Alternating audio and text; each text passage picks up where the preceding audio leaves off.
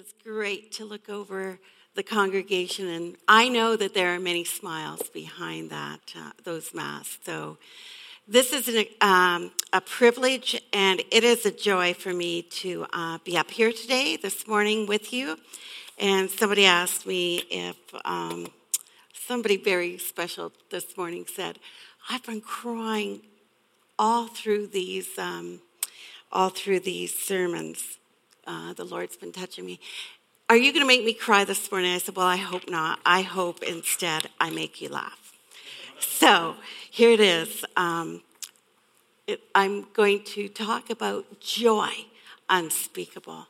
And if you have your Bibles and want to turn to 1 Peter 1, we're going to read verses 3 to verse 8. So I'll just give you a minute. I enjoyed that little video clip that said that our circumstances do not determine our joy. And there are so many times in our lives that we just have to hang on to that truth, because when we're doing well, when everything is well and good in our soul, it's easy to be full of joy and easy to reflect the joy that Jesus gives us. Not so easy when things are against us, when we're going through dark days or dark situations. But I want to share with you this morning that God does promise that in spite of what is going on around us, in spite of the difficulties that we may face, rather that we will face, we can have the joy of the Lord in our lives. So 1 Peter 1, 3 to 8 reads in the NIV, "Praise be to the God and Father of our Lord Jesus Christ. In his great mercy, he has given us new birth into a living hope through the resurrection of Jesus Christ from the dead, and into an inheritance that can never perish, spoil, or fade. This inheritance is kept in heaven for you, who through faith are shielded by God's power until the coming of the salvation that is ready to be revealed in the last time. In all this, you greatly rejoice, though now for a little while you may have to suffer grief in all kinds of trials. These have come so that the proven genuineness of your faith, of greater worth than gold, which perishes even though refined by fire, may result in praise, glory, and honor when Jesus Christ is revealed. And even though you do not see him now, glorious joy, with an inexpressible and glorious joy." God, we thank you this morning that we can be filled with that inexpressible joy, that no matter what situation we look at this morning, Father God, we know that you are with us, that your joy is being made complete in us, that you are the basis, you're the foundation of our joy, not the world, but you, Lord Jesus. And so we thank you. We invite you here this morning that you would walk with us, that you would speak to our hearts, and that you would indeed give us joy that is unspeakable and full of glory. And we ask it in Jesus' name. Amen. So I've been singing a song all week. It's an old song, and it has taken me back to my early days of salvation when I attended the Pentecostal Church Evangel in town is where I started. And it's a song that I sing to this day. I hear it in my head. I can see the Pastor Green, if anybody remembers Pastor Green at that time many years ago, how he with joy would stand before his congregation and sing that song till his face went red. I love that man, and I love that song. You may know it. You may remember it. It's a joy unspeakable and full of glory. And it was written in the year 1900 by a gentleman named Barney E. Warren. The lyrics go like this. I have found his grace is all complete. He supplieth every need. While I sit and learn at Jesus' feet, I am free, yes, free indeed. I have found the pleasure I once craved. It is joy and peace within. What a wondrous blessing I am saved from the awful gulf of sin. I have found that hope so bright and clear, living in the realm of grace. Oh, the Savior's presence is so near, I can see his smiling face. I have found the joy no tongue can tell, how its waves of glory roll. It is like a great overflowing well, springing up within my soul. And the chorus that was sung in the middle of each of those verses went like this. It is joy unspeakable and full of glory, full of glory, full of glory. It is joy unspeakable and full of glory. Oh, the half has never yet been told. How many know that song? How many could sing that in their heads? I know it, Kathy. I know you do.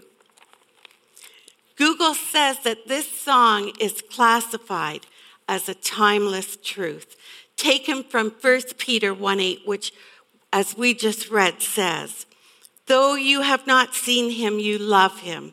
And even though you do not see him now, you believe in him and are filled with an inexpressible and glorious joy. Did you know? Is Rudy here? He's going to be checking up on me as I get into a bit of Greek. Did you know that there are 8 Greek words for joy in the New Testament, but the most prevalent one is kara?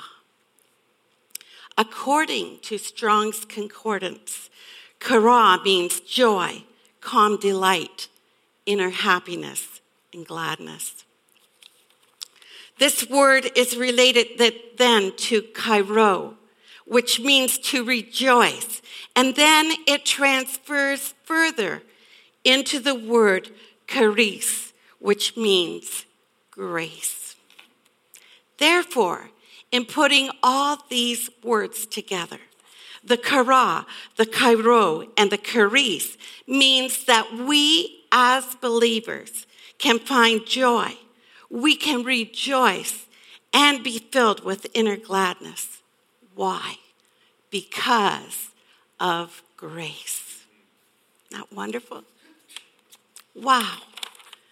In total, the word joy appears at least 60 times in the New Testament, and its first occurrence was found at the nativity or birth of Jesus in Matthew 2:10, which says, when they, the wise men, saw the star, they rejoiced exceedingly with great joy, or kara.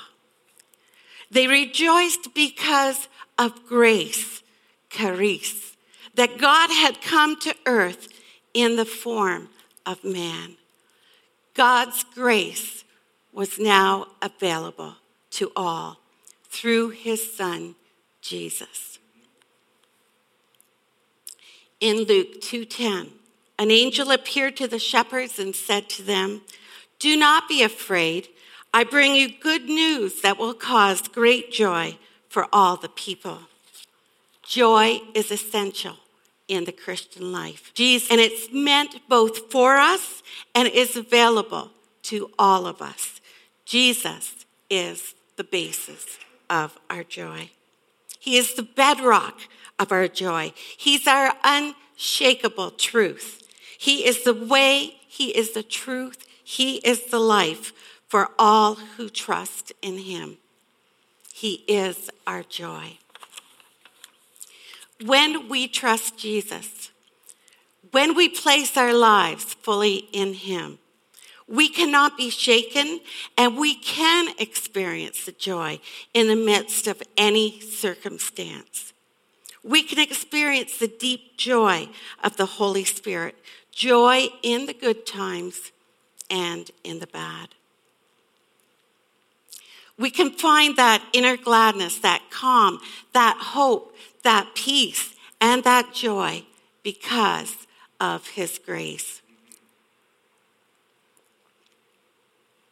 Not always does life present to us the Brady Bunch existence that's portrayed in the 4 o'clock sitcoms.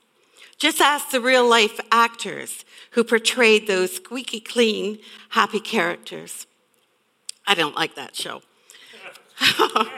This life is not always a comedy act. We go through stuff. Reality sits on each of our doorsteps, challenging each one of us in different ways. None of us are exempt from these challenges that life can present. Challenges come in different packages. In this life, we will still face loss of life, loss of jobs, health, family, friends, relationships, and the list goes on. It is normal to think that going through trials and negative circumstances are not a just cause to rejoice. How could these things in life possibly be transposed into joy? Sometimes it's hard enough knowing and understanding that as Christians, we have to walk through these things, that these things will come to us. But God's word says that difficult trials and negative circumstances will come, even when we know him and proclaim him as Lord and Savior. The Bible says that while we are here on earth, we will have many trials and sorrows, but we can take heart because Jesus overcame the world. Here's the good news. Jesus is our good news. He came to seek and save the lost. He came that the world would be saved. God didn't send his son into the world to condemn us, but that the world through him would be saved. He came to set us free. He came to give us hope and confidence. And above all else, he came to give us joy that far surpasses what we can ever go through when on this earth. There is no situation that is bigger than our God. Joy is possible, but joy is also a choice. We need to know that. The book of James tells us in chapter 1 to consider it pure joy whenever you face trials of many kinds, because you know that the testing of your faith produces perseverance. James encourages us to let perseverance finish its work so that you may be mature and complete, not lacking anything. James later reveals to us that the Christian life is about cultivating a deeper trust in God as trials come our way. Do you ever wonder, in the moment of despair, in the moment of a trial, what am I going through this for? It's so that we would trust God deeper and further as we go through our journey. In fact, according to James, those trials are exactly what we need in order to trust God more. When we understand this, we can choose joy. So we see that supernatural, deeply rooted joy is essential in the life of a Christian because we will all face trials, and how we face them is so very important. When we persevere, when we continue through the trial, God brings the maturity that we could not attain otherwise. We can choose joy, knowing that we can trust Jesus for the outcome, that he is here working for us, working every detail of our lives out for his glory and for our good. We can choose joy, knowing that joy comes from him, that we don't need to conjure joy up because we can't anyhow when we're in the midst of a trial. The Bible says that he rejoices over us with joy. He's already there. He's dancing over us with joy. He's rejoicing over us with joy. What a picture that brings to us. What a picture, an important picture that we need to continue to see as we go through this life.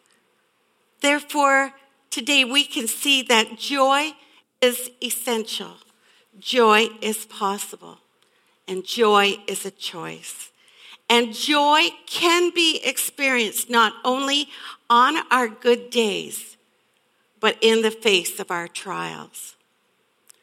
Joy is one of the 9 fruits of the Holy Spirit, and it's the result of being filled with the Holy Spirit in the way that allows us to call God our Abba Father. That speaks of close relationship. That speaks of closeness to God, that in the midst of our day, we can call him Abba Father. True joy is found in Jesus. God is the originator of joy, and it's essential to our walk always. And here's the exciting part. We don't have to do it alone. Turn around and look at this room. We are not alone. We're here with each other, and we're walking through life together. That's exciting. God designed us to live in families. Family relationships are important to God. And when we said yes to Jesus, we were adopted into his family. When trouble comes, our tendency seems quite often to be, I'm just going to shut my door and be alone. We like to isolate ourselves, but we need to know that in every circumstance, every situation we face, there is an open invitation to go deeper and connect to both God and to our spiritual family. The word says that God sets the lonely and the hurt into families. We desperately need each other to come alongside and walk with each of us. Right now, I'm excited. I'm going to give a shout out. I've been waiting for this page, page 9. Because I'm going to give a shout out, number 1, to Grand Valley Church, who for many years has been under the pastoring of Pastor Ralph. Thank you, Pastor Ralph, for everything you've done. This man and his beautiful wife have been so important in my walk. And now we have Pastor Andrew and Michelle, and we walk alongside of them. Thank you, Pastor Andrew and Michelle. We are rich because of the pastors in our lives. We are rich because of one another. But I want to give a shout out not only to Grand Valley Church, but for the discipleship groups that we have invitation to attend once a week. In here, in this place, in these places where we find the freedom to walk, we find the freedom to greet one another with joy, to encourage one another, to lift one another up.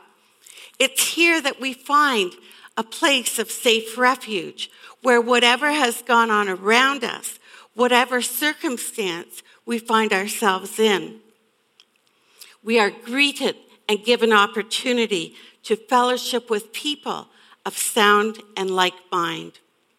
That lives that reflect the joy that is found in walking with Jesus. How do we get through our circumstance? Not by being alone, but by coming and walking together. It is during these times that we have opportunity to connect with one another, to lift each other up, to lift our concerns and trials up, to pray with each other, to encourage one another. We feel God's joy rise up within ourselves, and we know that we can face whatever trial lies before us because we are doing it together.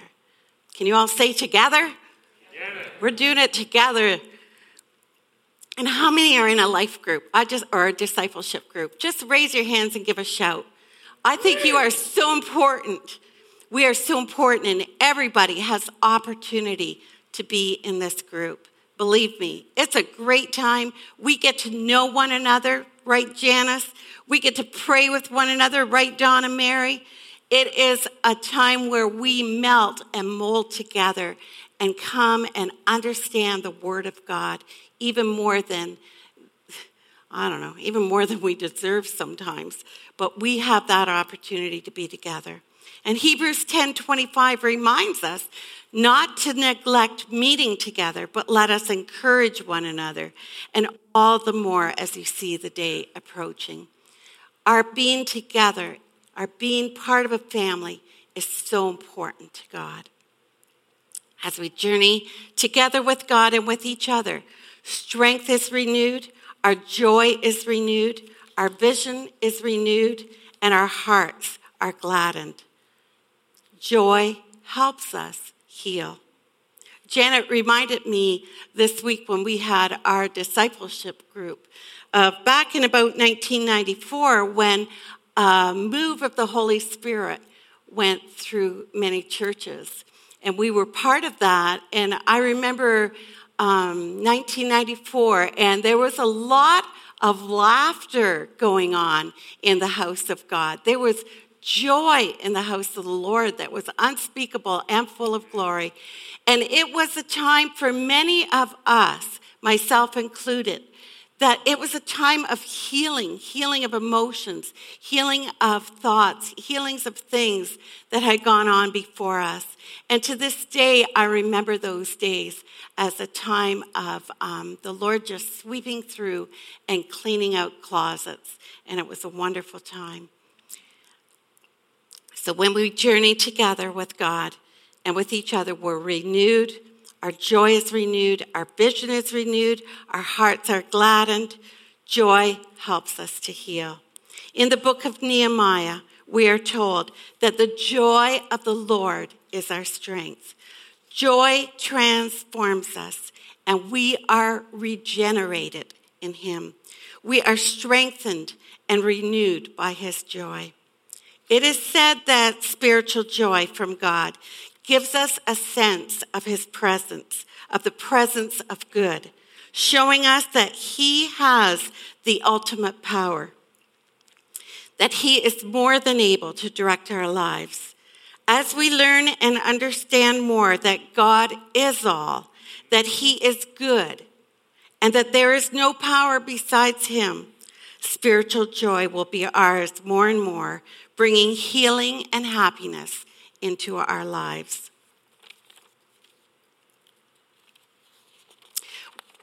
We learn to face our problems with a deep sense of confidence that God and His divine truth is always active in helping us gain a higher, more spiritual understanding of life. When patience has its perfect work, the result is healing. In the storms of life, God mercifully interrupts us with His word. And the joy that comes as a result becomes like a healing balm as our great physician binds our wounds and restores us. Isaiah 35:10 says, "The ransomed of the Lord shall obtain joy and gladness, and sorrow and sighing shall flee away." How do we obtain joy? How do we continue to walk in joy? And how do we spread joy? In the book of Philippians, Paul encourages us to remember that our citizenship is in heaven, not on this earth.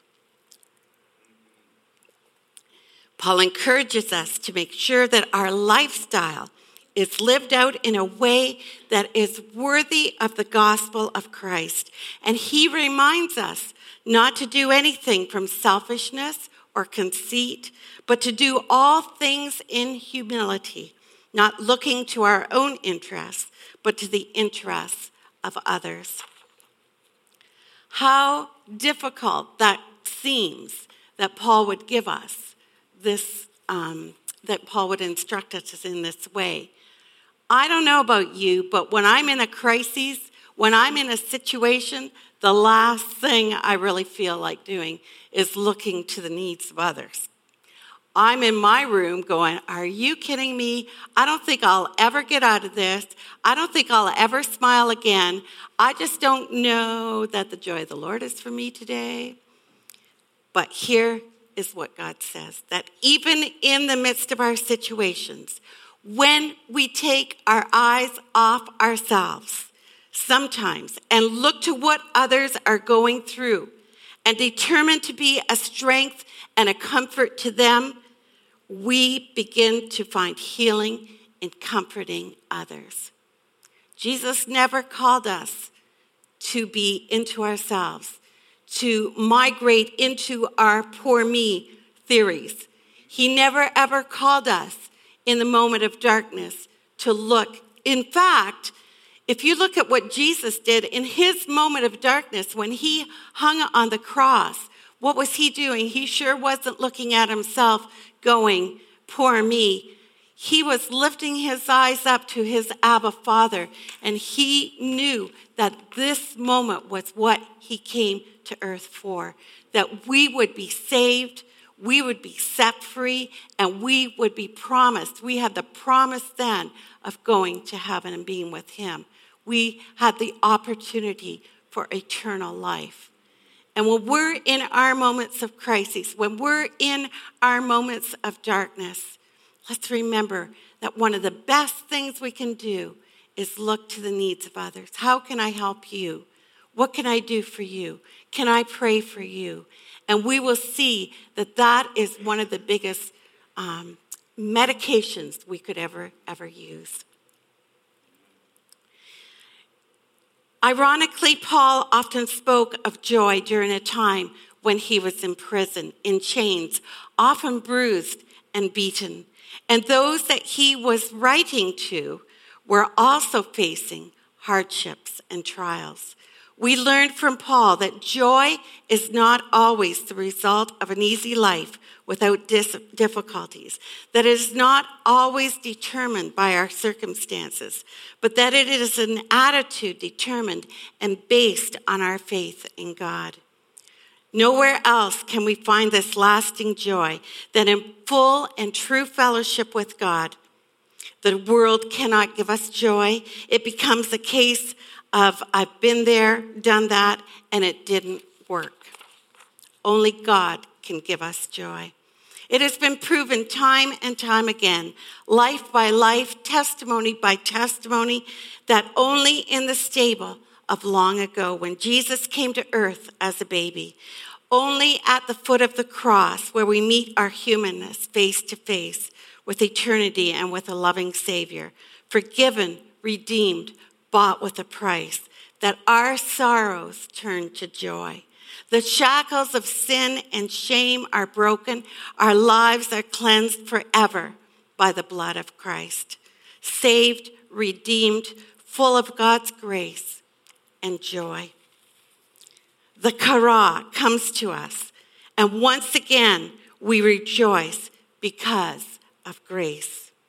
If you can turn with me again to 1 Peter 1, and together let's look at the rest of the story.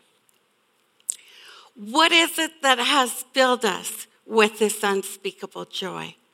Verse 8, if you recall, said, though you have not seen him, you love him. And even though you do not see him now, you believe in him and are filled with an inexpressible and glorious joy. But here's what verse 9 says. For you are receiving the goal of your faith, the salvation of your souls. We begin to understand that our greatest struggle can be an opportunity for growth. Our faith in Christ has an outcome, a result. We, as children of God, can rejoice in our salvation and future glory in eternity. Verse 9 says, we are receiving an inheritance that can never perish, spoil, or fade. And it is kept secure for us. It's not going anywhere. It will never rust or be stolen away. It will never become boring or wearisome. It will never become too much of a good thing and become spoiled for us.